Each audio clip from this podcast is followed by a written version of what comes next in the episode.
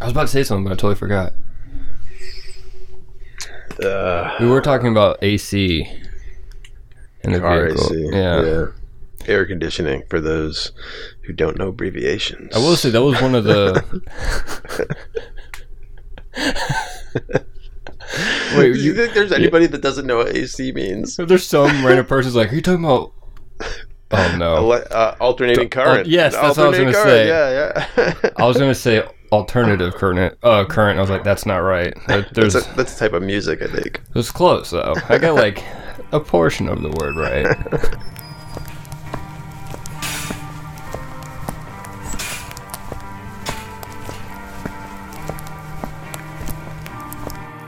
Oh, gee whiz, Satan.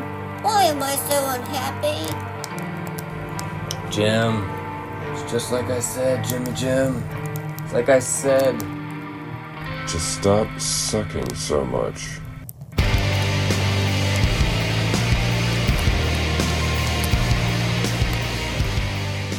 Cause you suck, Jimmy.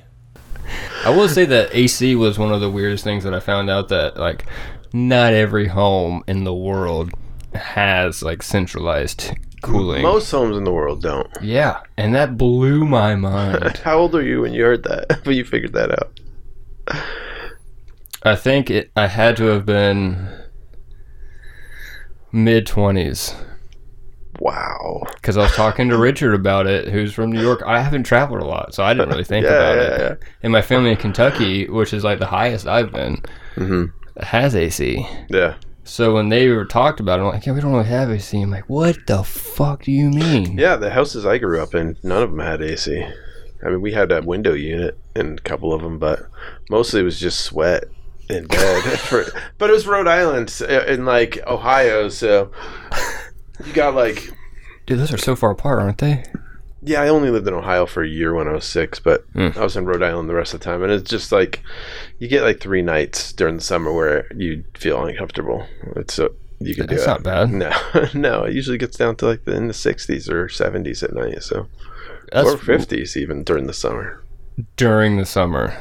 That's awesome, a dude. dream. Yeah, it's fantastic. Dude, I feel like the house I'm in now gets down to like 70 at night, and I still wake up sweating sometimes. Yep, I pretty much wake up sweating every night.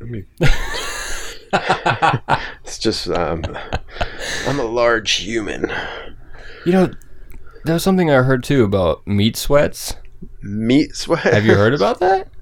because you eat like eating too much wheat meat and it makes you sweat. Yeah, Yeah, everybody doing uh it's apparently a thing. I've never heard of it. You yeah, don't get that. it's the keto diet. The, the that's how you that's how you lose the extra weight. You sweat all night. Your bed Of course, you need to buy a new mattress after a month. Every You month. It's like the nastiest, like soggy bed stain ever. Oh, yeah, that's that's, awful. that's what they make covers for. You got to have the pr- mattress protector.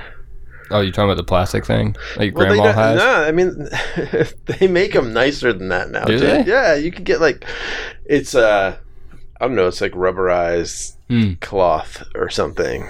It's like cloth and then there's a layer built into it and so it doesn't waterproof. yeah, it's not plastic. It's not like you wrinkle when you turn. Like, you end up sleeping in a bag of chips. I definitely had a grandparent that had that plastic on everything. really? Yeah, which I thought was hilarious because they never did anything. No, I and I had friends growing up in Rhode Island who, uh, they're like, so in Rhode Island, I knew a lot of Portuguese people, and part of their culture was like when you walk into their house, their living room is actually like at least in the area area that I was, the living room was not the live. It's like a living room, but it's only for special occasions, and you don't sit in the living room, and everything's covered in plastic, and there's like plastic runners on the floor, but the furniture stays in mint condition for like 75 years. That's true. so that's like their show furniture. And I don't know. I think I don't even know if they ever take the plastic off. I think they just keep it on even when company like when they've got the big Hmm. visit, they keep the plastic on just in case anyone gets crazy, you know. It's But like, it's like China, like fancy Chinaware. yeah, Same just thing. take it out for guests. Hey, I, I feel like we never use it. My dad and stepmom have fancy china, and I have no idea when I've ever used it. Thanksgiving. No, not even then. What? I'm still part of the kids table. 30 years old, still sitting at the kids table. Only the the grown-ups. How old the do you have to be to qualify for a grown up? So like the sixty plus club. Say, do you have kids yet? No. You're at You're the kid table. You are not grown up Oh, enough. that's not fair, man. Getting punished for controlling your procreative powers. Controlling, I think, was a, a very uh, generous term. well, I mean, a lot of it's luck. yeah, well, it, it's been con- like, well, as far as you know, yeah. yeah, Yeah, yeah, yeah. been in check. I've done I've done a much better job than a lot of people. I'll say that much. I'll give myself credit for that. Plus, you know, there's always an aspect like, do you want to sit at the parents' table? It's probably more boring, Right. but not my parents' table. Not like my table because I'm the parent now. My table's pretty awesome. I know. You want to sit there? it's, it's backwards in that situation. I'm like, I don't want to sit at the kids' table now. But the kids are so little, you would never fit at their table. Their table's like 12 inches off the floor. So, it's like trying to eat around your knees. all right, you're definitely coming for dinner, and I'm putting the kids' table out for you. Bet I'll do it. I'll hun- hunker down and look like the was it lioness from Peanuts? oh, lioness! I thought you said lioness. Like, I kind of did. I just kind of like blended the words together Ah, yeah, because I, me. I wasn't entirely. I almost said Lionel. Lionel. That's Lionel. Is that, is that the name of the main character from Thundercats? You probably don't remember that show. Dude, I love Thundercats. You were not Thundercats? They also remade Thundercats when I was in high school, so Oh, really? See, I don't know that. it was really stuff. good. It was just more like anime style rather than like the really funny, hilarious, like '80s actiony that it Yeah. was back in the day. It was '80s, right? Yeah. Yeah. I think so. My good. parents didn't like me watching that because it's magic. All right. What a great segue intro. So before we jump into that, for everyone listening, I have Dan Riley. Welcome. Thank you. Thank you. Uh, for those who haven't, no, you haven't been on the podcast yet. Mm-mm. It's been so long since the other podcast. Yeah. Uh, you're like a local Do we not say musician the name of the other celebrity. it's not worthy of mentioning, to be honest with you. I know. I am just remaining silent. I don't want to get in anything. I'm not here for trouble, man. No, no, I'm, I'm Nah, just kidding. Dad. But at the same time, I'm not going to do it because Right. it's fun for me to be vindictive. uh, but yeah, you're someone like a local musician, celebrity. You did your whole like you had a music festival that you threw. Pretty not by yourself, obviously, but that was your your child, like your creative brainchild, Yeah, it was. which was freaking awesome. And then like that's like one of, I feel like a, a thousand things that you've done in town. well, I try to stay active. Um, Fucking succeeding. yeah, no, I mean definitely with the with the uh, Blackwater Boogie, I had a ton of he- awesome help on that. But it was like my initial idea, and I talked to Earl, and I was like, Earl, what do you think about this idea? And he was like, Oh, that's cool. Like, and then like we didn't talk about it again. But I talked to different people about it, and you talk about something enough, you think about something enough, you bring it to life. You know. How long did it take from like your original idea? I think it was close to about three years from the like the first time I thought of it till when it actually happened. And like the way I had initially imagined it was a lot smaller than it ended up being. Um, so, but I mean, it grew because you know other people joined the vision and there was help there. People wanted to be part of it. So, yeah. So well, why not, right? Right. I want to. I want to keep talking because I have questions.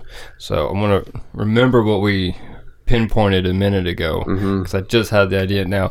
The coronavirus or the COVID totally botched this year's.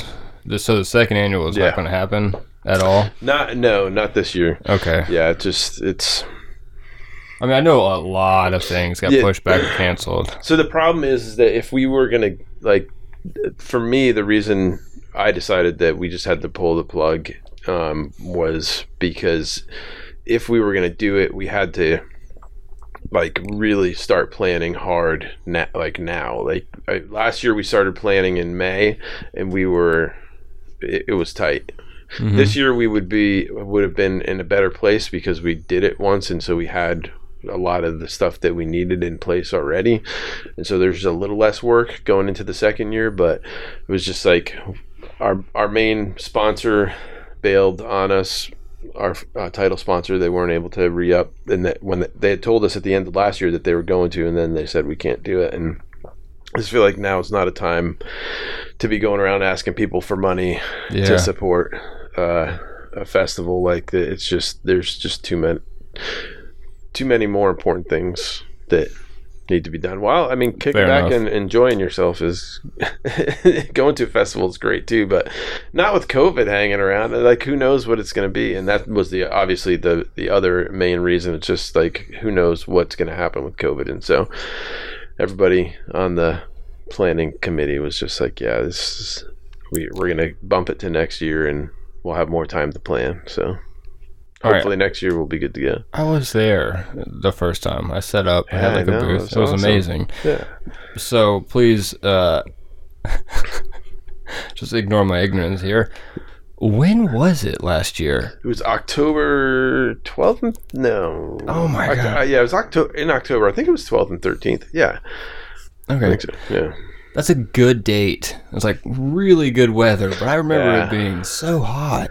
Yeah, it was warm during the day, and it's because in that field there's no shade. If you're in direct sunlight, I think want to say it didn't get above. I think it was in the like low 80s maybe during the day, but That's that not night bad at it all. was, yeah, it was perfect. But d- you were in, in the direct sunlight, and Oh yeah, that's getting it. Yeah, but that's why I mean October. I would never do something like that during the summer or like even the spring is too sticky, man. It's, like, it's like so humid. So I'm a fall kind of guy. It's always been my favorite season. So Same. yeah, I know we live here, so we get like a couple weeks. yeah, like kind. Of, you get kind of fall, like winks at you. I hey, know. Except, what is it? May? No, we're just got in June, but May's been was a really weird month here. yeah, we had was, a like, few cool mild. weather. Yeah. like totally bizarre. All right, now that I wrapped up all my questions about that for now, back in the beginning, you said that you weren't allowed to Watch Thundercats. watch Thundercats because of magic. yeah. Well, How much Yeah. magic was on the show? Because I know I you- honestly don't know. All I know is he Oh, would say. Thundercats ho. No, hmm. it, like I did the sword thing. yeah, he. I think Yeah. he had a sword thing when he would do Thundercats. Okay. When he would say Thundercats, I forget. But yeah, there were a lot of shows. Like I definitely couldn't watch He Man. No. Smurfs. you could watch the Smurfs. Could not watch the Smurfs. Okay, I couldn't watch the Smurfs. Yeah. There's yeah, way too Smurfs are- much like witchcraft in that. Yeah. Uh, I couldn't And, read uh, Harry Potter, Yeah. but mine was way, way less strict, like structurally, than what I'm expecting to hear from you. well, yeah. So I mean, it's um, for those of you listening. Hello. so I, That's so like suave. yeah, nice. I was raised uh uh, as one of Jehovah's Witnesses, and so um, it is pretty pretty strict. Uh, but we watch Star Wars, and so that's the thing is that there's like a lot of double standards now. Looking back, that like Star Wars has the Force, and the Force is just like magic, but they call it the Force, Right. you know. But Star Wars was cool, you know. But Harry Potter definitely not cool. Um, but you know, Yoda is just like the same as uh, who's like the guy in Harry Potter. Uh, Oh, what Voldemort? no, Oh, okay, I was like, a- what? that- I don't even really know Harry Potter that Oh, well. So, talking about Dobby? I don't know, like who's the guy, the t- like the main guy with the beard that knows the magic. Dumbledore? Dumbledore? I don't Yeah. know, but it's like it's all the same thing. Okay, you're saying like masters that teach people. Right, Yeah. Okay, yeah. then yeah, yeah, yeah, yeah. So it's like Yoda's the master, Luke is the the student, and it's the same. It's the same principle. It's the same thing, but it's just called a different name. And so it's kind of yeah, it's kind of weird. Like it just um, What the ab- Bible condemns magic, so that was definitely off the plate. What about Narnia? Nah, I've never gotten to Narnia. Were you allowed to? I don't know. Cause, and like it wasn't like the that organization that kind of like oversees everything, they're very careful to. They rarely name anything specifically. Okay. So they're very careful not to tell people like you can't watch this or that. Like have a list of like what you can and can't listen to. They've done it like a few like a few times. They've mentioned stuff by name, but it's usually pretty rare. At least when I was there. But um, that you knew like if you oh weren't Oh if you weren't supposed to watch it, you knew. this like this guy any magic. But then Disney Yeah. Disney was okay to like we watched Disney stuff. and so Interesting. it's just And Yeah. you listened to the episode with Jarman, the last one, where we talked mm-hmm. about Disney. oh a lot? yeah, yeah, yeah. That, Oh that my gosh. Yeah, Disney had a lot of funky stuff going on there. right? It's super strange. So, like, did they do that to to leave it up more like to the parents' decision, like with the kids, or was it they just want to encompass like a whole bunch of different things, so they weren't gonna? Cause it, I guess it does seem weird to write out a specific list of what's okay and what's not. Like, Right, because then you have to con- continually update the list as new Yeah. stuff comes out. So yeah, like the idea is like they believe in uh, teaching and living by principles rather than rules and laws for the most part although they have a shit ton. Rules and laws but they don't call them that. They're like no it's up to the individual and it's like but it's really not. I'm very familiar. but um so yeah i mean with with the way that they view entertainment it's like as an organization they they you know don't want anything to do with magic. They don't want anything to do with like shouldn't have anything to do with violence which that's a whole other and like sexual immorality um like that stuff's all like anything that contains that it's just off limits. So rated r movies like definitely you're not watching rated r movies. Pg-13 was like yeah people like you know the edgy people watch PG-13. All right, all right. no, but it's it's pretty. I think at this point it's like accepted. PG-13 is just they, people watch that, but yeah. So it's so they say like these are the principles. Don't bring these things into your life. You don't want to have them. They're gonna corrupt you basically, mm-hmm. and so you stay away from those like things. temptation and all that kind of thing. Yeah, Yeah. That makes sense. Harden your heart so that like the more you watch violence the more you come become used to it and then it's not a big deal to see someone killed Yeah. I would like to think that there would be no amount of movies that you would watch that you would not be affected by that kind of visual. right I, but you know um that is interesting.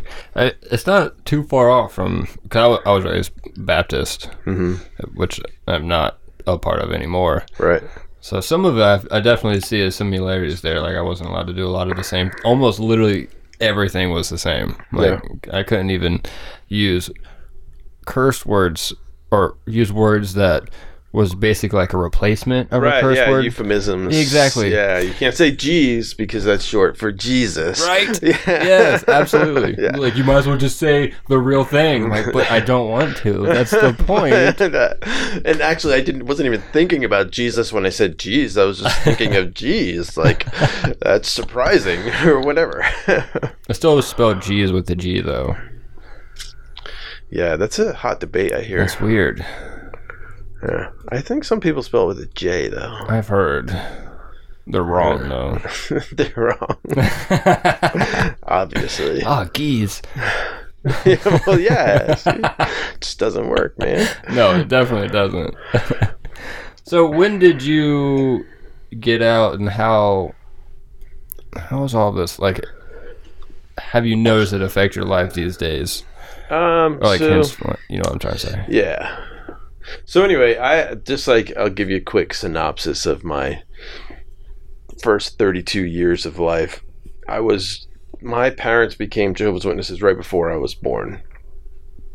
And so um, I was raised from the time I was basically from the time I was born until I was 32. You know, I was in in the organization until I was 32, and I'll refer to it as like an organ the organization. That's just like it's the what we like what Jehovah's Witnesses and ex Jehovah's Witnesses call it. So, so, you know, elsewhere you might call it the church or whatever. But basically, when I say the organization, that's what I mean. Um, and so I was raised in that and brought up in that, and I was like, I was very much in it and loved it and um, fought, like followed it to a T like was passionate about you know one of the things jehovah's witnesses are best known for is um, proselytizing you know going door to door. And um, that was something that i was passionate about. I was passionate about sharing what i believed to be the truth with other people because i really thought that it could help others improve their lives. And i still think that the you know overall principles and things that they believe can can help people to have better lives when um, there's a change needed uh, but also, um, you know, there are things that I think at this point I just don't see eye to eye with or agree with anymore. And Mhm. so, um, but yeah, so I was very passionate about it. I did this thing as a Jehovah's Witness. You can uh, do what's called pioneering, which is you're basically uh, a pioneer.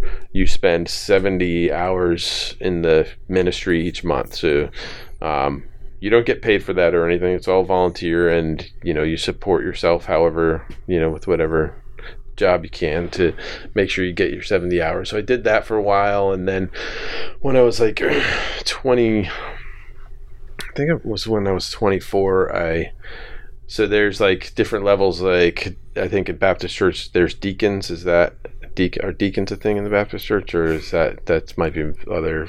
I don't know. Uh, I'm, But- I'm not the best best one to ask. but anyway, like you can gain responsibility in the congregation, basically. So Okay. you know that ministerial servants is like the first step for a young man. Women can't be can't have that role because it's a patriarchal setup. Yeah. Good And- point. I didn't think about that. Yeah, yeah. Women can't even like they can't speak at the like they can't teach the congregation. Hmm. Um, so that's that's something. But I mean, there's a lot. There's a lot here. But we can just go down all kinds of rabbit holes. I like that. But- That's something. um, but anyway, so uh, yeah, so I, I like I became a ministerial servant when I was 18, which is like you have responsibility in the congregation. You do like do certain things. Like I was, I became the congregation like accountant basically. So I Mm. kept track of like all the donations and collected them and deposited them and that sort of thing. Um, and then the kind of like from ministerial servant, if you continue to progress, you'll eventually become an elder, which is um, one of the teachers in the congregation, and you, you know, you help the members of the congregation, like counsel them and and have different other responsibilities. Um, so I was an elder too. I th- was appointed an elder when I was 24, which is pretty young. for- Dang. yeah. Is there any like identifiable like visual that someone is an elder? Like you get fancy robes or something? No, Ah, no, no. Okay. Um, it was all equal. Y'all th- yeah, pretty much. It's not. Yeah, there's no, there's no garb. Is that your phone? Nope, that would be my computer. Hush. it's recording, right? Oh yeah, it, it's recording. It's just making its own noise at the same time. um, but yeah, so the yeah they are very much against like. Uh, they say they're very much against like classism, like the priests wearing the robes and like identifying one person as higher than another, um, and so that's not something that they, they've got going on. But anyway, so uh, that was where I was at. Uh, you know, just super passionate and grew up in it and um, like read my Bible every day. Like did every did everything really the way that I should do it. And I got married young uh, when I was twenty, and Oh, 20. yeah, twenty. Gotcha. I Yeah. was like, where's the other number? Yeah, no, when I was 20, I got married, and that's pretty common among Jehovah's Witnesses to get married young. Oh, okay. Partially because, like, they believe in abstinence before marriage, so it's like by the time you hit 20, you're like, I gotta do something. it's like, I might explode. that was great. Are you like encouraged to like get married quickly and I mean, yes and no. Like the the it's another one of those things where it's kind of like "Uh, you should wait to get married.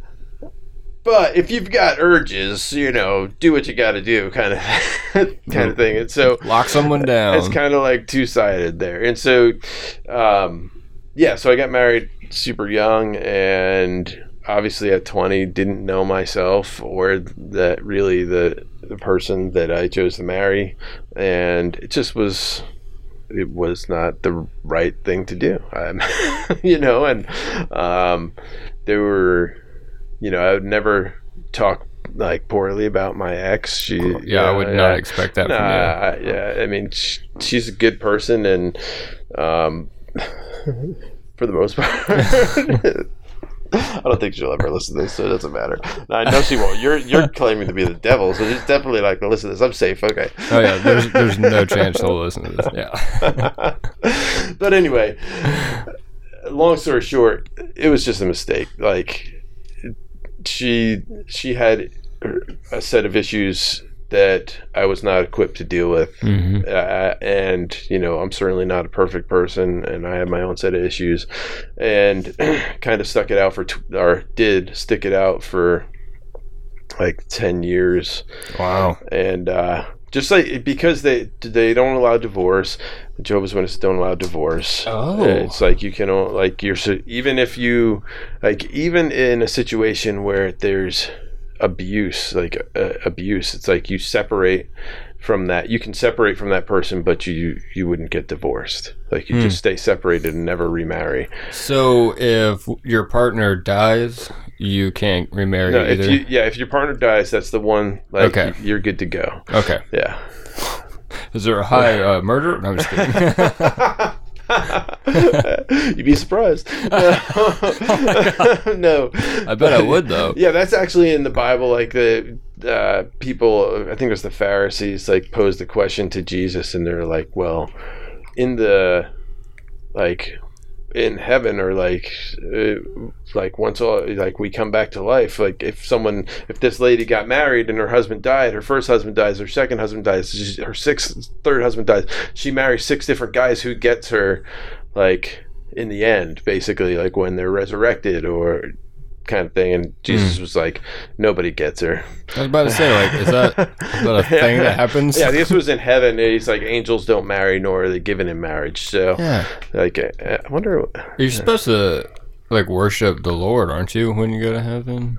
For like yeah eternity? i think that's like what you're doing. Sounds like yeah and, and i mean I, that's a whole we could just i could That's, that's true. I That's true. could, I could tell you so much but uh I but so yeah, there's uh, there's other things going on there too. But and it's- long long story short, um, divorce is like not a accepted thing, and I got to the point in my relationship with my ex that like I was completely miserable, Com- like 100% just completely miserable and I had tried to do everything that I, I'd done everything that I was supposed to do. hmm And, you know, there's a verse in the Bible that says like the God won't test you beyond what you can bear. And it's like, I call bullshit on that scripture because I couldn't bear it. Like it just that, I mean, I, I did everything I possibly could and I just wanted to die, man. I like, I really wanted Yeah. to kill myself. And it was kind of a daily thing where I just was like ready to end everything. But I, you know, I had two children and there's no way I could ever do that. And How long so- did you stay like that? I mean, it was Did you like probably, fight it? I mean, probably the last three years of Oh, my fuck. uh, that we were together. That's exhausting. That is a lot of work. I mean, it it was difficult, like from the beginning, but yeah, um, it got it got rough for sure. Mhm. And I mean, not to say that again, like not to say that everything was all bad. Like there were good moments during the that time, but the- that was the overall feeling. And so it was like, look, dude, either you kill yourself and just leave everybody behind, or you socially kill yourself And leave everyone behind. and leave everyone behind. But at least you, if you do that, you're still alive to take care of your kids, and your kids can still have you in their lives. And so um, that was the choice I made. I mean, that was Three years in the making. yeah. I mean, really, it was. Um, there was stuff that happened the first week that we were married that I was like, oh shit, like this was. Oh no. So it was like the entire time, like it was just kind of, but it was there underlying. But I try, you know, I was being trying to do my best to be good and just like work through things, like. But I mean, from what I can listen, like here, that he did a hell of a job. I don't think I could have lived with that for three years.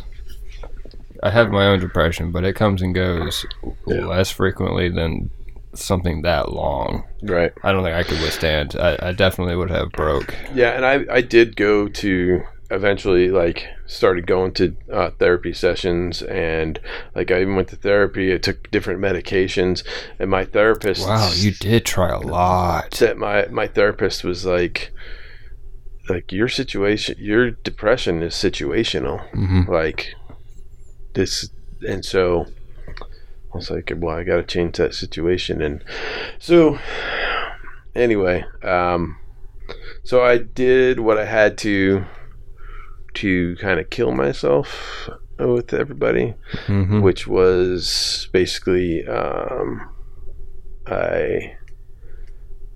Uh, it's kind of hard for me to say, but I'm gonna share it with you. You don't have to. No, I mean it's it's it is what it is, and the thing is, I'm at a point in my life where it's okay if people judge me because it doesn't matter. Like you can care, think of me, think of me what you want. Yeah. but I mean, they're going to regardless. yeah, and so I mean, I, I cheated on my wife. I, I started a relationship with with someone new, and before I told her I was leaving, before I did anything physical, but the Mhm. relationship was there, and I, you know, looking back, I wish I did that differently. I wish I had just left and ha- like and um, not put her through that emotional aspect of it without like giving her the opportunity to process with me just saying like I'm done I'm leaving. But I was just you know my my whole like my family my whole world like I knew everything was going to disappear. And so there was no way that I could do that by myself. And so um I didn't I, I wouldn't say that I used that person that I got in a relationship with to accomplish what I needed to accomplish but I like in a way I did um, not intentionally but looking back I'm like well that that wasn't fair to her either.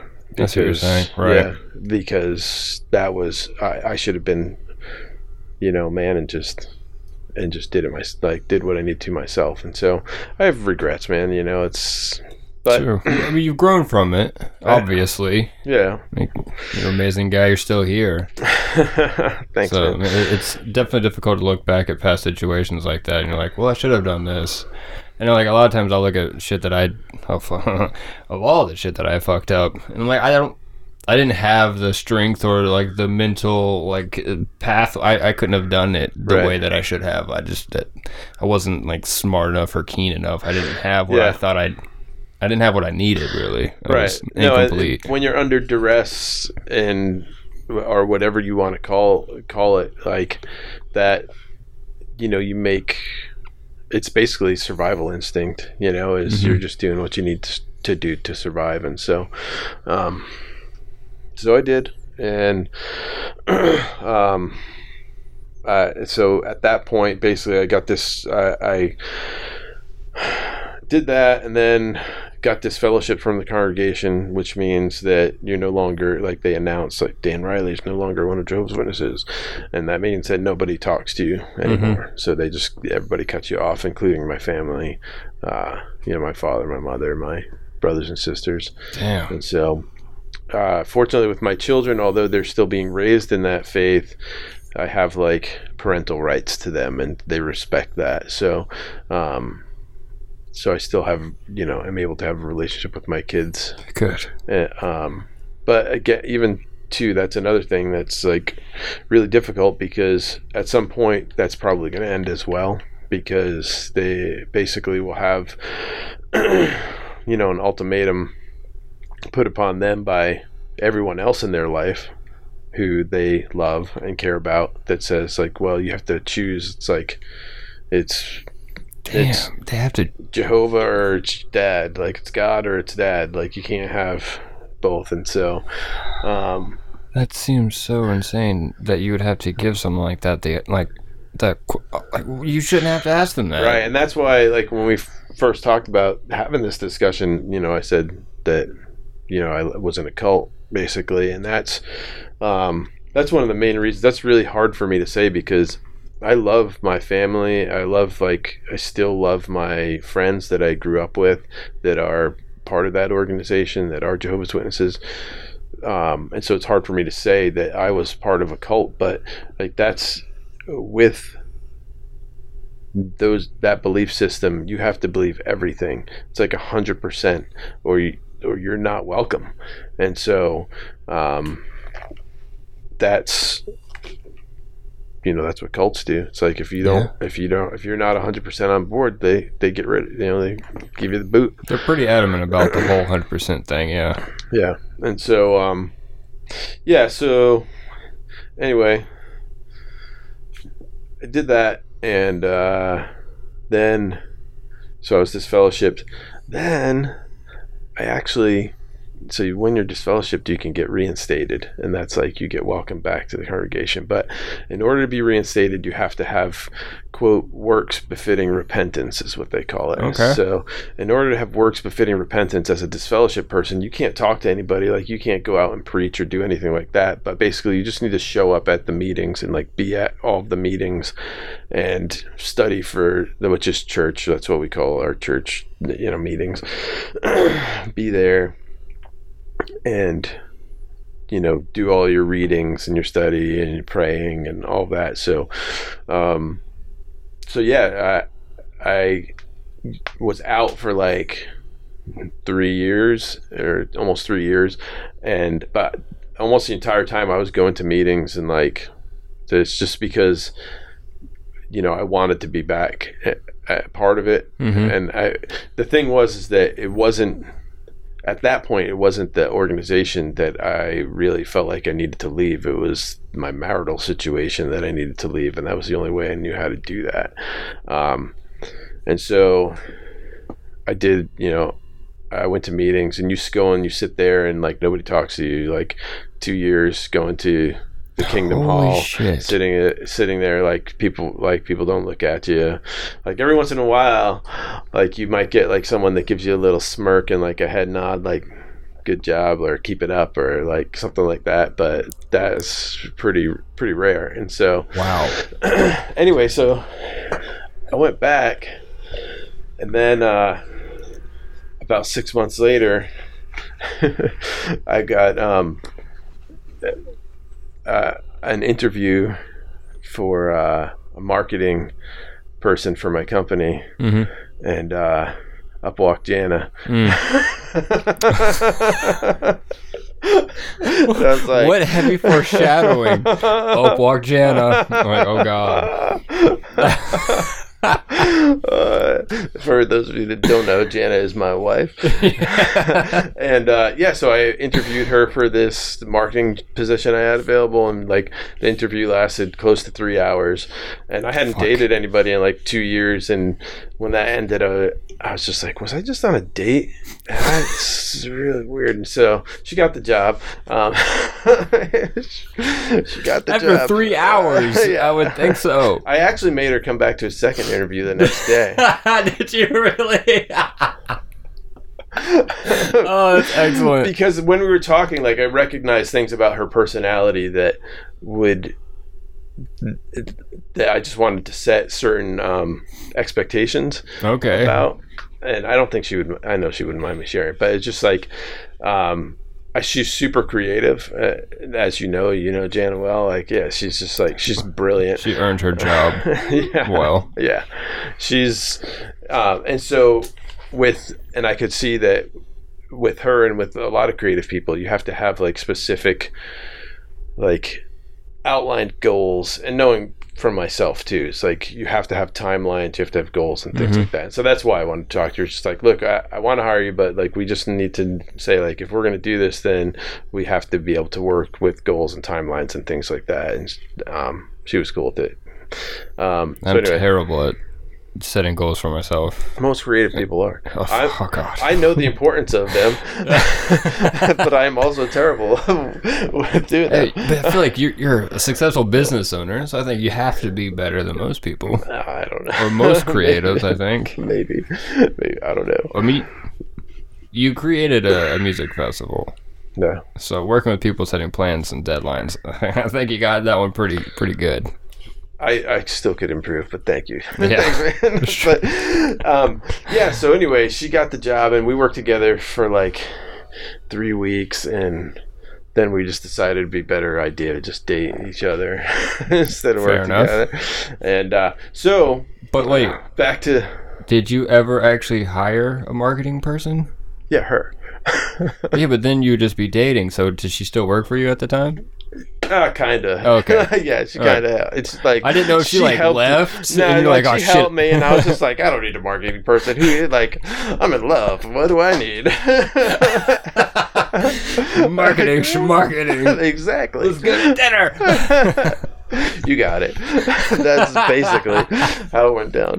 Oh, that's fucking great. but yeah, anyway, so um but back to the the religion and the faith, like so I, at this point I'm back in, like I'm reinstated. I'm a Jehovah's Witness again. Oh, you actually got reinstated. Yeah, so I got reinstated. Oh my God. No, so- you didn't. yeah, I did. Uh, like for six months ish. and then I meet Jana, and I'm like, marrying. Um, they strongly believe that you should marry only in the Lord, which means you marry a Jehovah's Witness. Yeah, that makes Um, sense. And uh, so marrying someone outside of the faith is it's not again it's one of those things it's it's a rule it's definitely a rule like you're not supposed to marry someone who's not a jehovah's witness but you can't get kicked out for doing that like Hmm. it's it's not a punishable sin per se Okay. more as it's just like eh, you're not a very spiritually strong person kind They of kind of look situation. down on you. Yeah. Like, okay. Yeah. Fair enough. um Actually, no, that's not fair. That's really stupid. but that's what it is. Yeah. and so, but anyway, long story short. It's a good story, though. I asked. yeah. Yeah. Um, so sex is definitely something you're not supposed to do before marriage. That's like Most religions. that. It, but you can be disfellowshipped for doing that. Okay. And so I'm not a person like I, I, to, I'm a, to try to be an honest person. I, I like I'm not gonna hide stuff, hmm and so you know we got to a point in our relationship where it moved to the natural progression of things that happened. Right. Um, and I was like, all right, well, I guess I got to go tell the elders that uh, that um, that uh, I need to be disfellowshipped again. that was basically how it was. I just went and I was just like, hey guys, like I'm dating this girl, I'm gonna marry her, like. Uh, but yeah, we're we're having sex, and uh, sorry, but I'm probably not gonna stop because it's fun. So.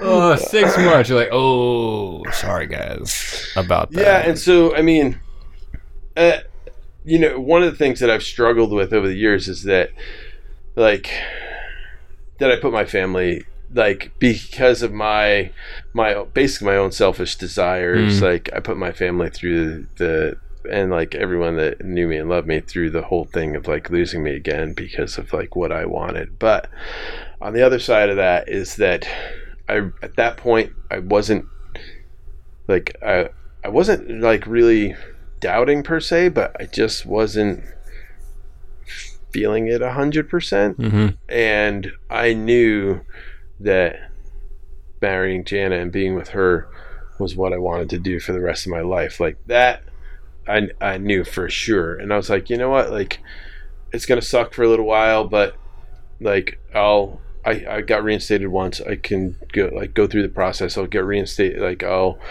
I'll get reinstated again, you know, once we're married and like it was like a month of having sex before we got married because we got married in like three months. so God, yeah, I mean, um, so fast. yeah. well, Wait, did you have like a legit marriage? Like, what, do- what you, yes, we are legit married. What does that mean? what kind of marriage I'm not saying like license, had a fake marriage, but I'm like, no, we I guess didn't- you have like a, a, A- a, a wedding? wedding? No. Yeah, yeah, yeah. That's what I meant to say. both of us were kind of like anti-wedding, just yeah, I guess I'm not surprised by that. Yeah, and and so uh, yeah, Jana worked for a wedding magazine for years, and so she was like, I don't want like to go through all that headache and stuff. So we, uh, yeah, we just uh, kind of like eloped on the beach down at Tybee Island, and uh, her parents were there, Okay. and it was just them and us, and uh, I was um, about to say you cannot plan a wedding in three months. and a guy who married us who I don't think was wearing any clothes under his robe. I'm pretty sure about that. And also, he somehow worked JFK into our uh, wedding. Like, I don't know. yeah, I can't even remember, man. But it was like there was some quote he used for by JFK, and then he just like went off on a tangent. It was like it was really shame when JFK was assassinated. Oh Like, my God, like, no. there- while we're getting married, we're like, dude, come back. We're like, we're just just say like, do you take some, you know, like. And now you'd be like, you're right, JFK. That was yeah, Moment of silence, was- please. Right, it was tragic for sure. It was a national loss, but time and place, right. not during a wedding. We could have talked about it after. I would have been cool with that. Like it would have been Like, can we put a pin in that and come back to it? Kind of. I specifically told this guy because he marries people on the beach on Tybee Island. It's like one of the things he does, and the guy he's got a website, and I looked, and he's got like pictures of him, and he's wearing like khakis and like a Hawaiian shirt or something like that. And that's cool. But then there's some other pictures where he's wearing like a robe, and he looks like a priest. And I was like, dude, whatever you do, do not wear the priest outfit. Like I, like not religious. I don't want to like we don't neither of us are religious. We don't want the priest outfit. Just come casual. Whatever you want to wear is fine. It's cool. I swear that dude was so drunk the night before so that He just woke up late because he was late. He was like ten minutes late getting there. I Holy think. shit. And he just rolls up, rolls up. He's like, his face still looks slept on, like his hair's What? sticking up, and he's wearing a robe. And I'm like, there are no socks going on at the bottom of that robe. what? this is very suspicious. I think he just like, shit. I don't have any clean clothes, and he threw the robe on and ran down to the beach. Oh my god.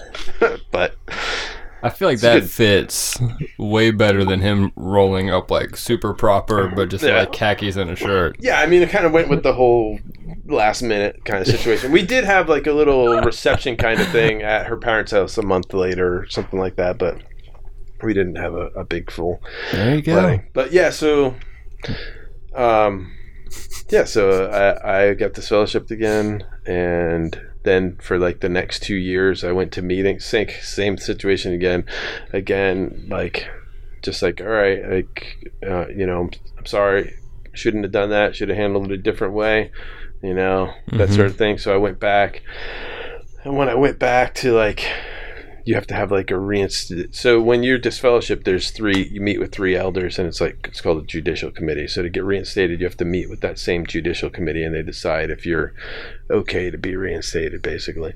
And uh, so I went back to them, and it was two years later. I'd been going to like every single meeting, like doing all things I'm supposed to be doing, and they're like. Yeah, we don't really think that you're repentant enough, so we need you to just like just keep doing what you're doing and Two Yeah. years. yeah Holy shit. yeah keep doing what you're doing and co- come back to us i was like well when do i come back to you and they're like that's you know we can't tell you that What? and i was like what six months a year like what I think they could totally tell you that. yeah, and so that kind of like I got super discouraged after that, and then that kind of made me ha- start having some doubts because I know like Jesus is all about forgiveness, and if you're following what Jesus said, and someone comes to you Mm. and tells you that they're repentant, that they're sorry, like you should tell them that you love them and that it's okay, and give them a hug and welcome them back.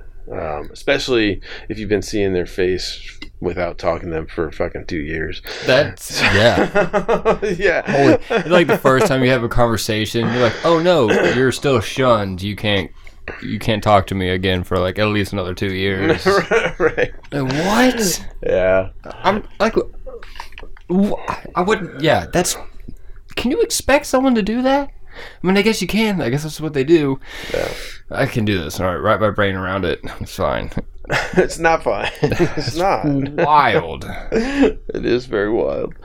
Um, but yeah, so at this point, I haven't. It's been almost ten years since I've talked to any of my family. Like my, Oh, I, uh, you know, every once in a while, I send a message to my parents or my brother's sister, but um, I don't hear anything back from them, and it's just they, you know, they feel like they're doing the right thing. Oh, is that you? yeah, sorry. Okay. Yep. I just want to make sure oh, someone was getting their phone. I mean, wish I, I need to turn this thing on so that it doesn't Oh, buzz. that's fine. I mean, it's fine. But You uh, have to know when you're getting phone calls. I don't need to know while I'm in here. I'm with But you. what if it's an emergency? Oh, it'll be fine. I can wait. It's fine. like Fair it's enough. not that. Um, there we go. It's not that pressing. Besides, Jana knows how to get a hold of me if she if she needs to. So, um, but that's the only person that would have a real emergency that I need to deal with. So. That's true. But anyway, so uh yeah, so that happened and then like the the thing about the whole situation there is that it just like was so embedded in me that it took kind of like took 7 years for me to get to the point where I decided that it, you know, I'm just like I'm not going to be part of that anymore. And I was still kind of like on the fence, like holding out hope, like just kind of like, well, I know I should, and that was always the thing too. It's like, I know it's the right thing. I should go back. Like that's what I should do. hmm And it's like, um, it took a long time to get to a point where I realized that, I mean, you're there for 32 years. You said yeah, that's that's a long time yeah, of living a certain way. Just to be like, I'm totally different now. Yeah. Yeah. yeah, yeah. So it took me a long time to, and I'm still kind of deprogramming, Mm-hmm. but um, I think I'm doing a pretty good job at it. You don't seem culty to me whenever I talk to you. I'm gonna. I'll try to turn up the cultiness. oh, okay. if you feel the need. I get some like square rimmed glasses with silver frames. I think that would help. It was like you're about to turn into Superman. Like- oh shit! I just forgot. Lois. Car- no, not Lois. Uh, fuck. What's Superman's name? Clark. some- Lois Lane, Clark Kent. Clark Kent. That's what it is. Who's Clark Gables? He was in. uh Why do I know that? He was in the. Um, uh, uh, uh, it's that famous Southern movie that a lot of people love. Uh, Gone with the Wind. Mm. Honestly, Frankly- I knew exactly what you were frankly, thinking of. Yeah, frankly, dear, I don't give a damn. That's the only thing I know that he ever said. Like, I think everybody knows that. That's exactly what I was thinking. It's like I had none of the words, and you just had all of them. I'm the best at words. I know all the words. I wholeheartedly believe you there. Definitely. no, that was my impression of a certain person. I don't want to say the name. So, did it like? Were you musically active this whole time? Like, when did did that start? so I started, yeah, I started playing music when I was 13. Okay, so yeah, definitely. and so I started like immediately. I started writing my own music because I was dyslexic growing up, and Hmm. so I mean, it was like I was probably 20 years old before I could read like really fluently.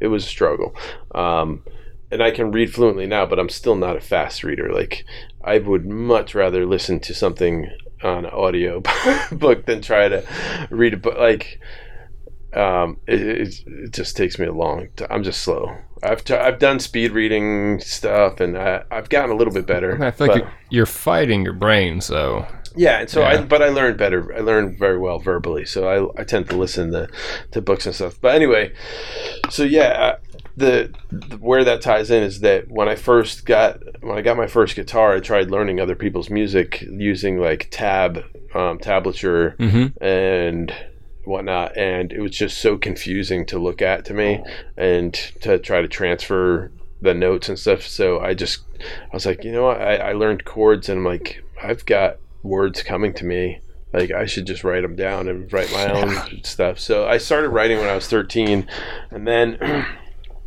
um, started to play like when I was uh, in my early 20s. I started playing some gigs. Like I pl- used to play. Do you remember Millennium Music used to be on? Dude, absolutely. Yeah, like on the corner of uh, King and Calhoun. Yeah. Now it's a sad Walgreens or something. Yeah, yeah. Oh, dude, that thing was huge. I played there every Friday for a while. For like, What? yeah, I had Wow. a standing gig there for a while. Um, and uh, I that's that's actually. Do you know? Do you know Butch Mm-mm. Martin Butcher? Mm-mm.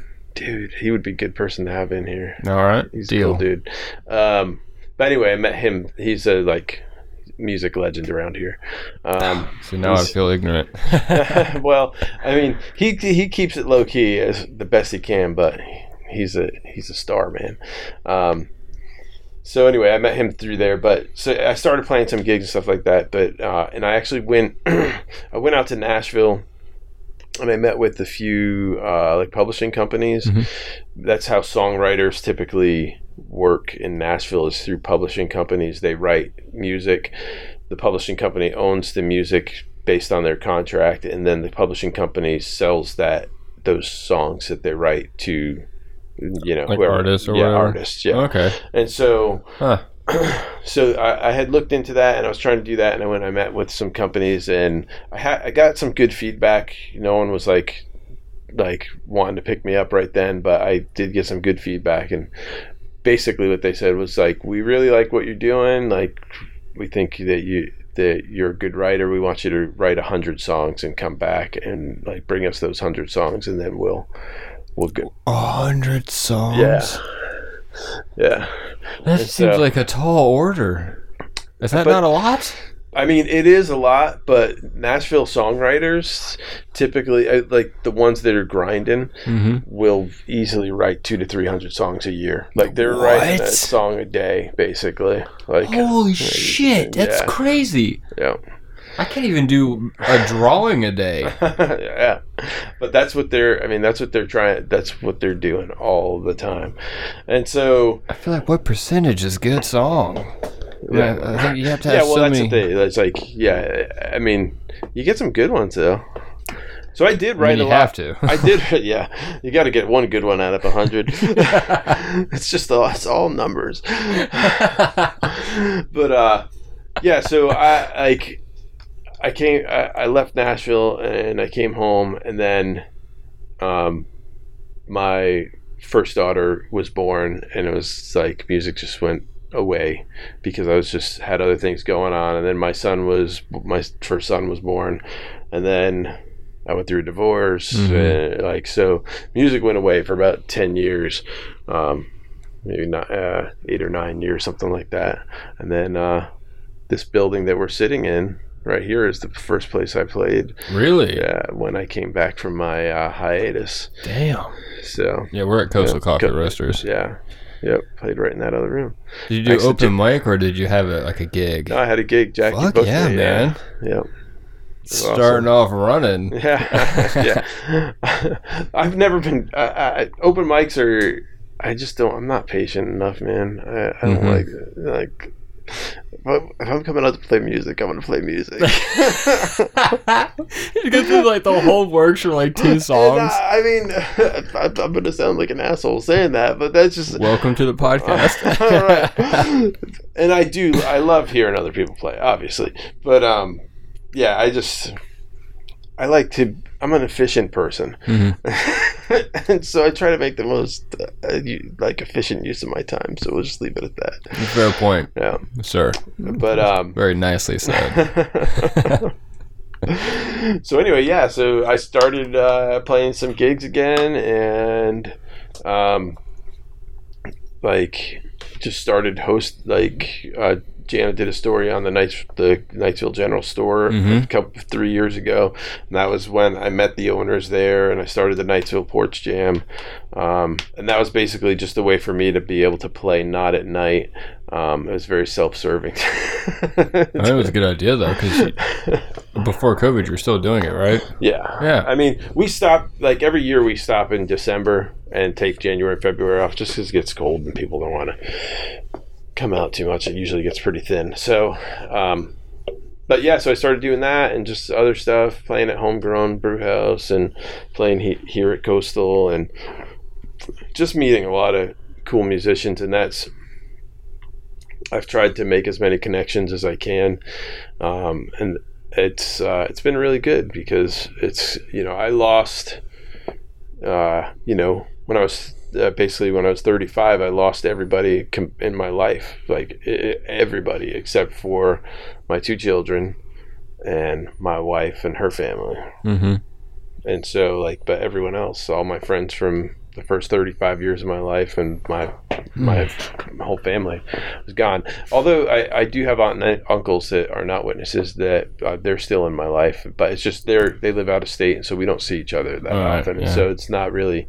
I mean, I love them dearly, and they're they're so special to me, but um, you know, it's not like community or having you know family close or anything like that. So that's uh you know musicians here around town have become my family i feel like so I would definitely like from an outsider's perspective. That's how it looks for sure. yeah Uh, you rarely see you not in a situation that somehow is dealing with music, unless I see you working like in your van or something like that. Usually, there's like always some kind of like guitar, like other musician around you, or like, something's happening.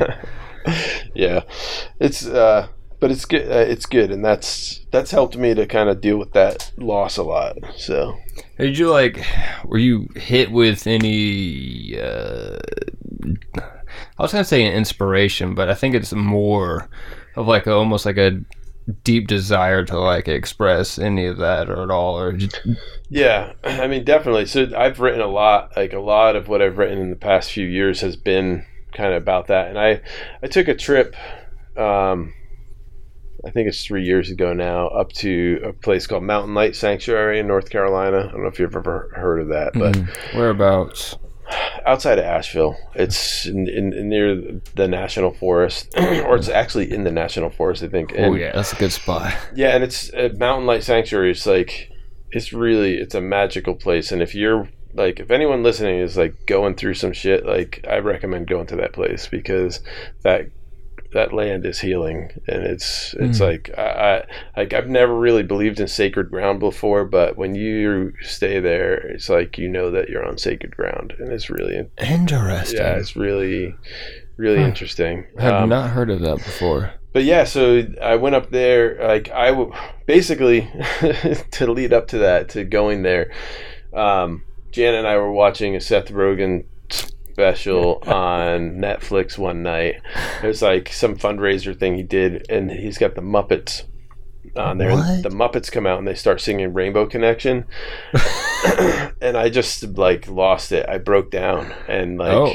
like yeah, it just like it triggered something like rainbow the muppets were always special to me when i was a kid. That was something we could watch was the muppets and like i watched that with my family every week when i was a kid. Mhm. and rainbow connection was like a super special song. And uh, so that came on and i just cracked and just like fell apart. And it was it was a couple months where i just could not Hmm. pull myself up.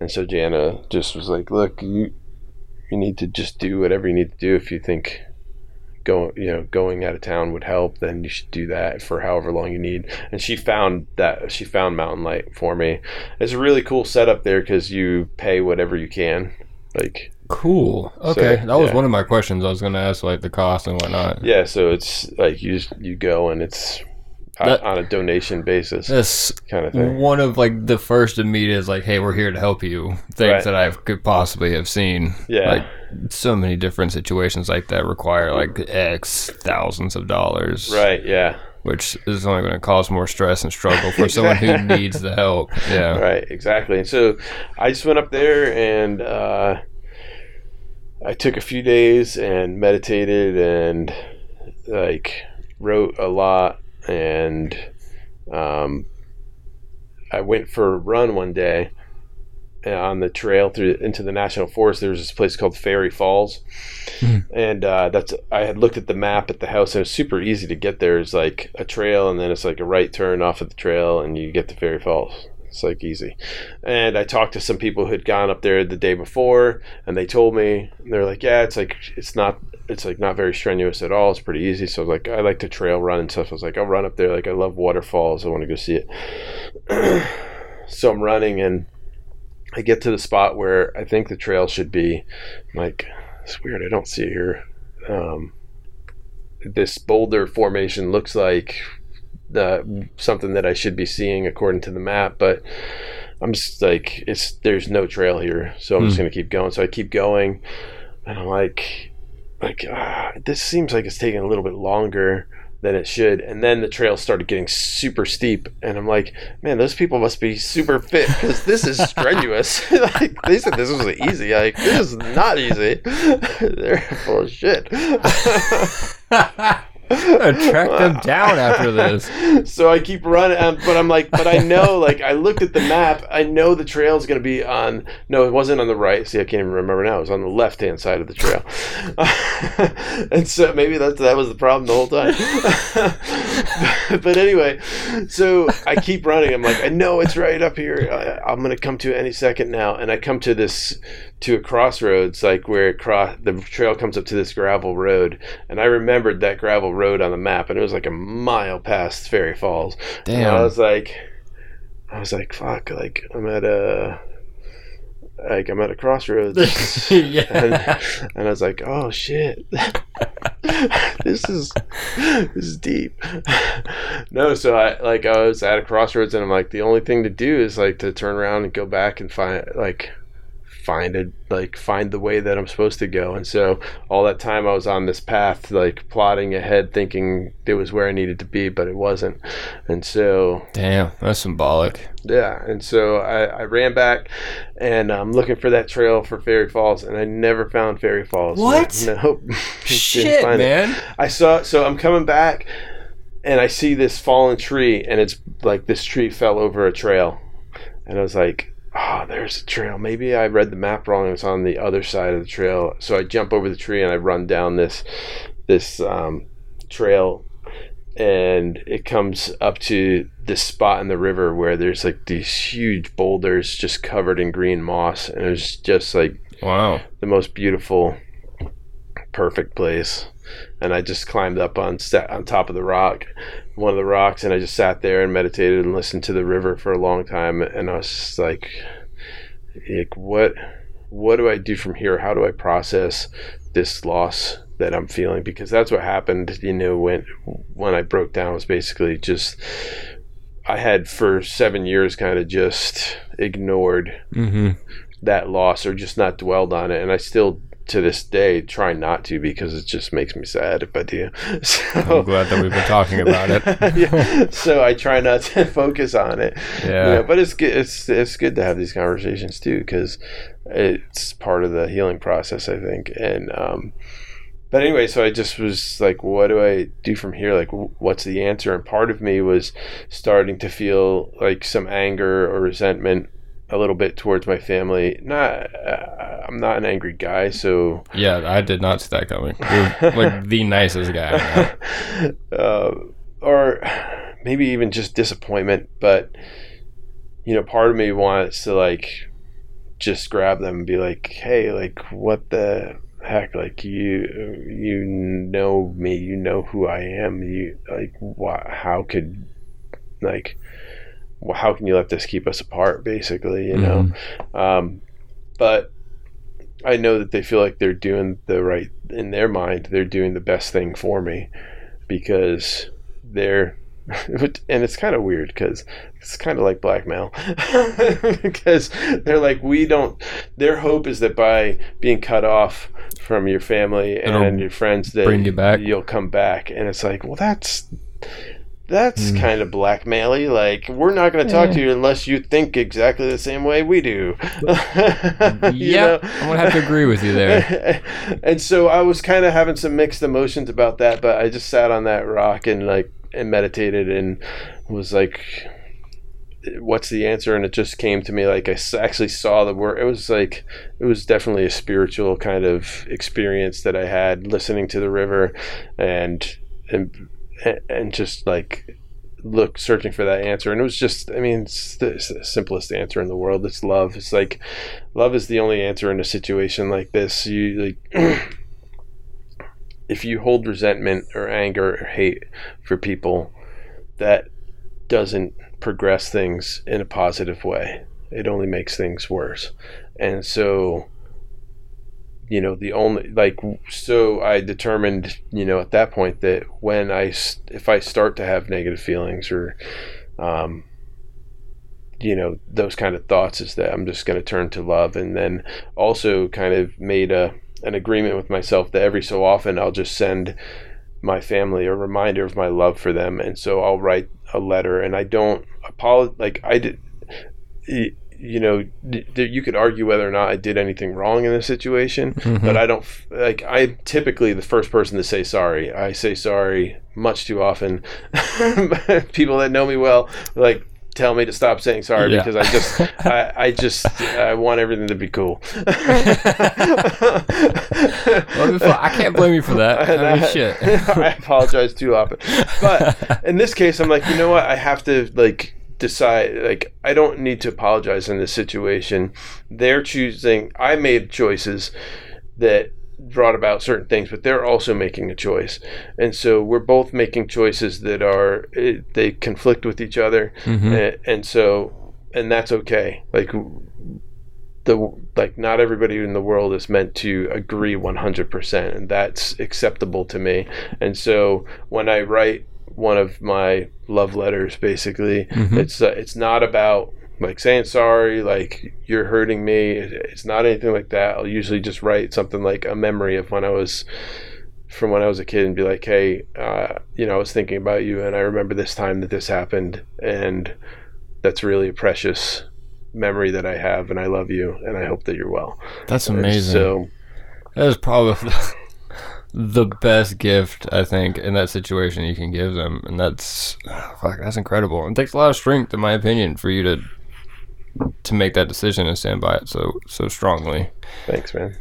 But This is I'm impressed. but yeah, I got a so- little goosebumps actually. but yeah, so I mean that's that's just how I try to how I try to go through life is with love and um, I think that topic's pretty on point. yeah, I mean with especially with everything we've got going on around us right now, um, we just need a lot more of it in the world. Yeah, I would say uh, a lot more of it. And And it's definitely the harder road to take. It's so much easier to be hateful and angry all the time. It's Right. very challenging to do the opposite. it can it can definitely be challenging at times and you know sometimes people don't think that you're sincere when Really? yeah because in a situation where you should be mad or you should be angry Mm. Like if you react a different way, then it's uh, like, all right, he's lying it- to me or something. throw- it'll throw people because Mm. they're like well you should be cursing me out or like mad but instead you're being kind like this doesn't compute you know it, it, it- and that's okay because there's we and i don't i mean god i don't respond perfectly in every situation like for sure like eh, but i make Yeah. i make the effort to do the best that i can and it's like the thing with what we've got going on right now that just to me sucks so bad about racial inequality and like all this all this stuff is just that you know the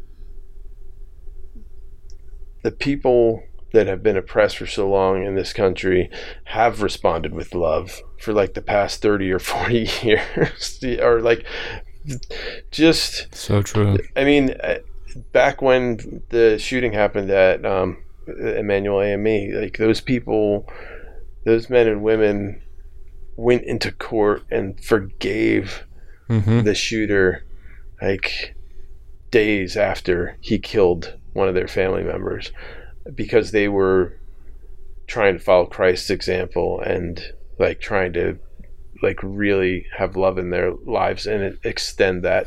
And so it's like if they can do that, you know, it's possible for us to do that too, but at this point in history it's like something's got to change. Like there's got to be systematic change Yeah. for for things to get better, and people in power need to see that and need to start doing things to make that happen. yeah. because- stop ignoring the problem and just hoping it just will resolve itself. Yeah. It's obviously not going to resolve itself. No, because it's it's a system that was put in place. Yeah. So, um, but anyway, yeah. So I mean, that's and that's really like with my music. That's when I when I play. That's an expression of my love, you know, and that's uh, I get energy from that from in, being in front of people and entertaining people. I'm a I've always been like a ham anyway, so like I want the attention. Look at me, I'm dancing. Woo! Do you dance? Not well. Do you dance on stage? Uh, I mean, I sh- I would say I'm more shimmy than I did. Oh, okay. I'm not a Your dancer. hesitation was like, oh, where No, are you I'm not- dancing these days? oh yeah, well, that's a different kind of dancing. That's the Dan dance.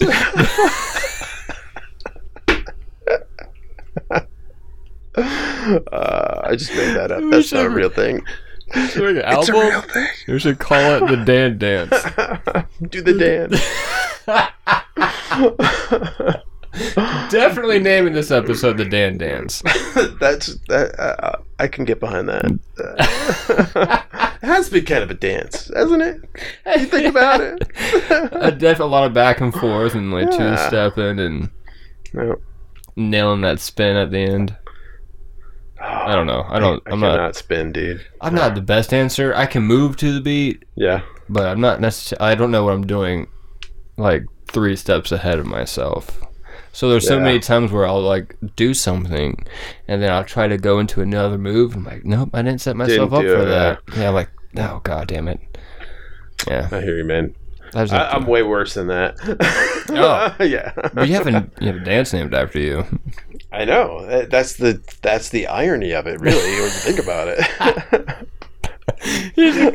oh my god, there's so much fun you could do with this on stage with the guitar. You can make a song about it. Dan dance. Yeah, I might. I'm gonna think about that. Then again, that also sounds like you're performing for like an elementary school. I do that though. Oh, do you? yeah. Well, my kids' classes. Oh well, All, yeah, okay. Yeah, all my kids have gone in and played for. I was like, That's so fun, and that is like the most fun to play for elementary school kids because you come to school, like this is school where they're learning stuff and they're sitting in their classroom, they're like doing math, and then you walk in with a guitar and their minds explode. They're like, "What? What is gonna happen? Oh my god, this is gonna be awesome!" And then you play a few songs terribly, and they're still happy. they love you. They have so much love, little Yeah. kids. oh man, it's great. Uh, yeah. Literally to this day, if you can prevent me from doing math, I will love you just as much. I'm like, I don't have to do math. My head explodes. Yay! yeah, Dude, that's awesome.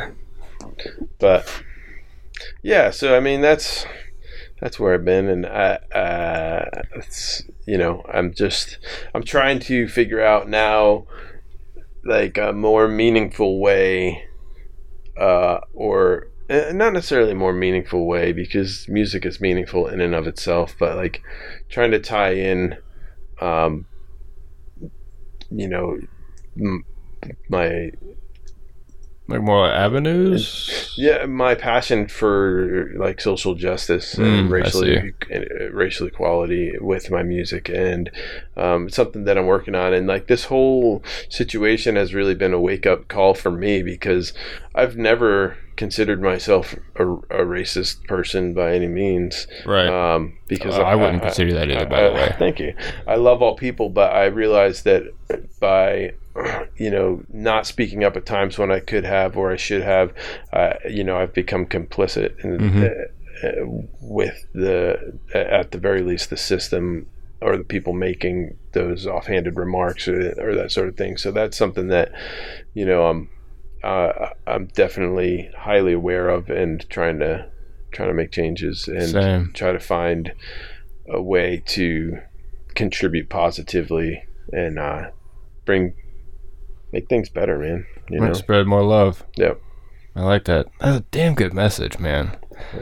It's probably one of the best messages I've had on the podcast, to be honest with you. Well, you're Satan. So I know. the love message doesn't come up very often. That's true. I guess the most loving thing that I talk about is trying to love yourself, um, yeah, dude. which ugh. is which is important and Yeah. hard at the same time. But it, it it needs to go further a lot of the times as well. Like, Yeah, yeah. Loving yourself is that can be tricky. It can. Sometimes it's harder than loving other people. Yeah. Yeah. Yeah. No, for sure. That was, I mean, I—that's one thing I learned about myself going through everything that I've been through is that like, um, I never, uh, really forgave myself for things or, you know, like past mistakes and things like that. And Mhm. so, like, one of the things, like, one of the main teachings is like two commandments that are the most like important in Christianity are love God your father with your whole heart soul and strength and love your neighbor as yourself. That's what Jesus said like do these two things and you're straight. Yeah, he didn't say straight but I- I'm just throwing that in there. I'm bringing him up to little bit- date a little bit. A little bit more hip, yeah. but but that love your neighbor as yourself thing like it, it didn't occur to me till I was like 30 something that like in order to love your neighbor as yourself you actually have to love yourself Right.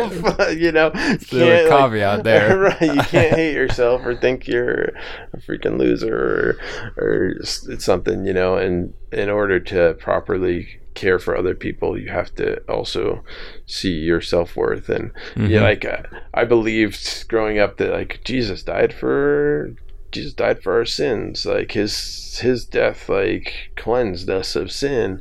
But like i kind of like believe that for everyone else. But for me i'm like nah my sins still count. I'm pretty sure. Like That's, that's a really good point, though. I have never thought about that.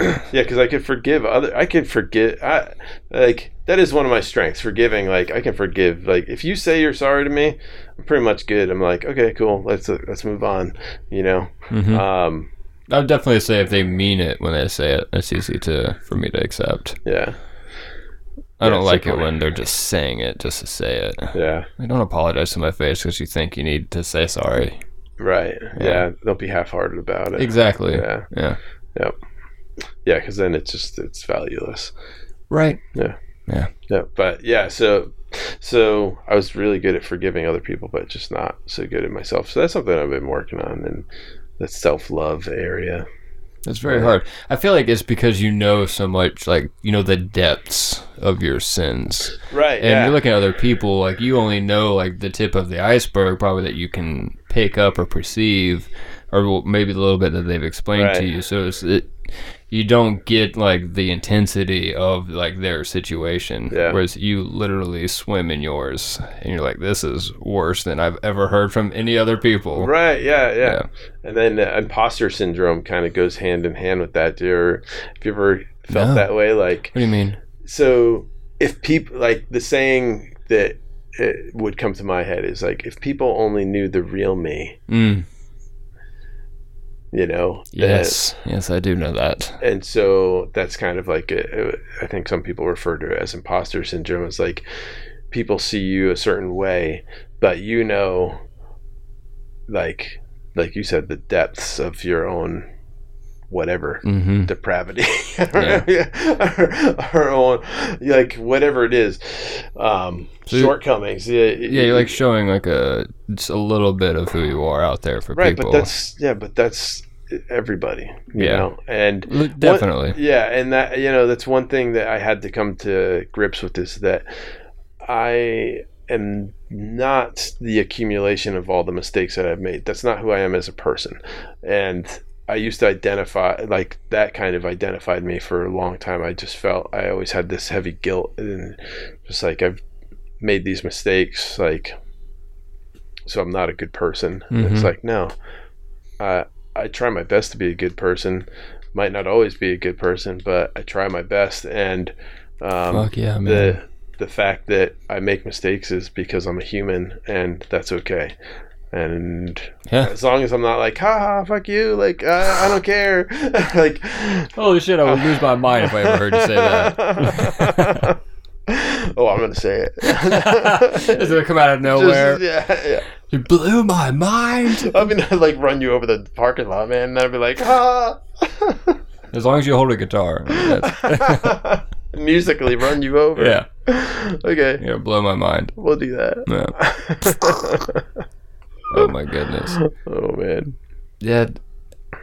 It's a long story, but I like the ending of, and where you are and how it it made you who you are. Cause I, I really like who you are. Thanks, man. I think you're I a like good person. Hey, thanks. I feel.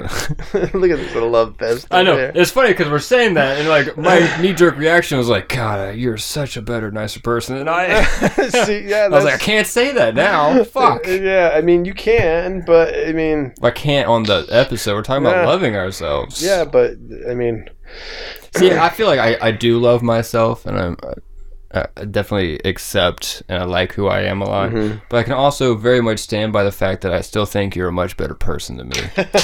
oh what no, the fuck? you're losing your gauges, dude. I know it just like fell out of my ear. It's the headphones, yeah. Yeah, damn headphones. Um, yeah, I feel like I could still easily stand by that. Like, I don't feel less loving of myself for just acknowledging the fact that you're a better person than me. oh man, we need to like. All right, we're, we're gonna start a project. It's the the Dan and Caleb project, and we're just gonna list out like all the bad stuff we've done in our lives. Let's see, has a longer list. Like, oh, I don't. I don't want to do that now. uh, See, here's what I'm well, thinking. That's how, how else are we supposed to determine who's a better person? That's Dude, I fair killed point. a toad the other day. That's a fair point. I killed the toad, dude. I was so sad. Hey man, I've put firecrackers in a toad's mouth before. That's not cool, man. I know because they don't spit it out. Did you know that? They don't have the muscle to spit things out of their mouth. oh, because they're just like trying to get stuff in there. Yeah. Yeah. So if you put something like that in there, they have a really hard time getting it out, and they're just they're not used to anything like that. They're not used to firecrackers being shoved down their gullet. Yeah, well, they kind of stick out like a cigarette, so it's kind of funny. I didn't light one. If that makes Oh, sense. you didn't light. Well, See, you're you see how- slightly better than I thought. So I'll save that for later. yeah. I couldn't bring myself to do it. I'm like this poor innocent Thank toad. goodness, I can't like blow a toad up. Yeah. Besides, that's just that's a bad sign. You're out there like murdering innocent animals. Like, well, fuck, Yep. you're going down the wrong road there, bud. That is definitely the wrong road. And my, I will say that my toad murder was an accident, accidental Oh, I- homicide. Fully expected it to be an accident. I was working on pulling our back porch apart because it needed to be taken off the house because we need to build a new one. And he was on the deck, and I saw him, and I was like, "Hey, dude, what's up?" I was like talking to him for a second, and then I had this big. I mean, like you do. I know. I totally know exactly what you mean. I know you do. like you do. You talk to him. And oh goodness. Oh, and so it's snotted like- all over myself. knocking this piece of wood loose, and it fell right on top of him. Oh. And like I didn't realize that it fell on top of him because I forgot he was there and he was kind of blending in with the wood. He was doing his Mm. little disguise. And then I lifted the board and he was like, Uh, if you could see my arms and legs right now, folks, uh, he was just like, uh, like, Like splayed out. Just- stereotypical like homicide chalk yeah, body. it was, and I was like, "Oh no, little toad! I'm so sorry, man." That's so upsetting when that happens too. One time I hit a bird when I was driving, Yeah. And it was the worst because I could see it fall in the rearview mirror. Oh, that's happened to me before. That like it hits and then goes, Goes up. up. and down. Oh, you and then it. there was another bird hopping around it. They were flying Oh, together. no. Day killer, right there. That yeah.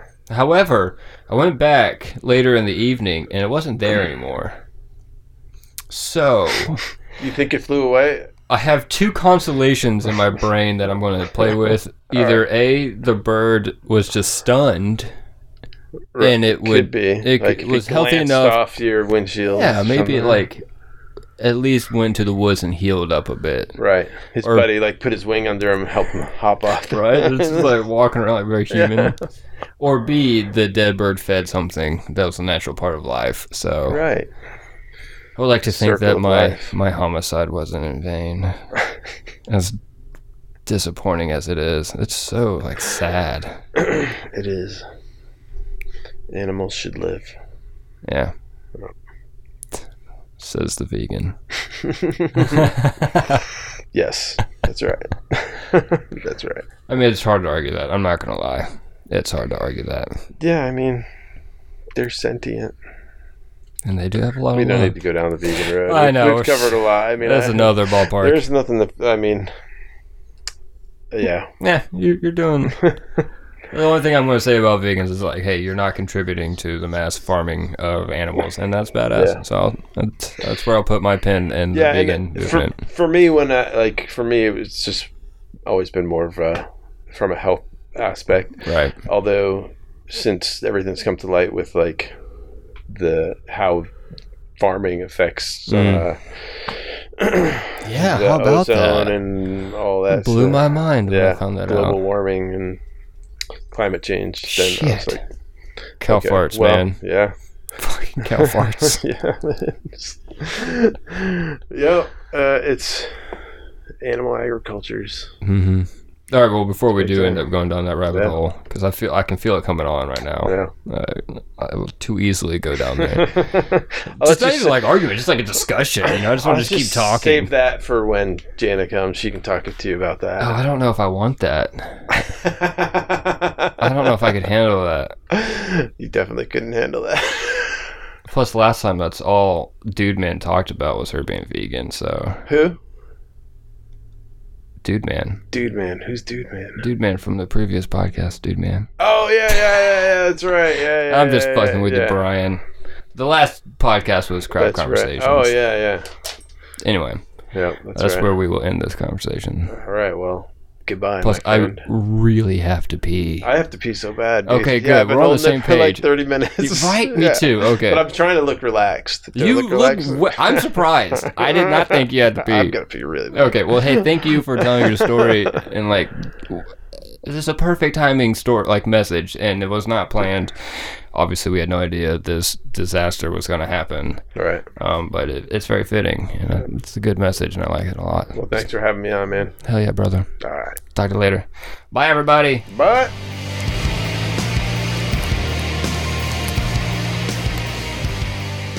Cause you suck, Jimmy.